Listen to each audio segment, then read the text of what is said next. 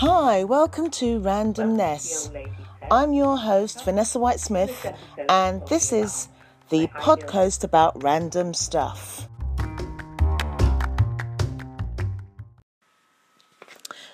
Hi, everyone. So, in this episode, we're going to discuss what advice I would give to a musician starting out in the business.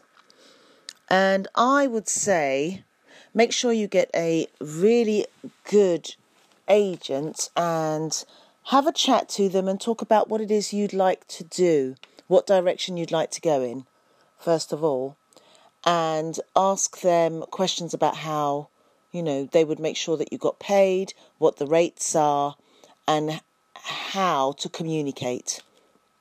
That's what I would do.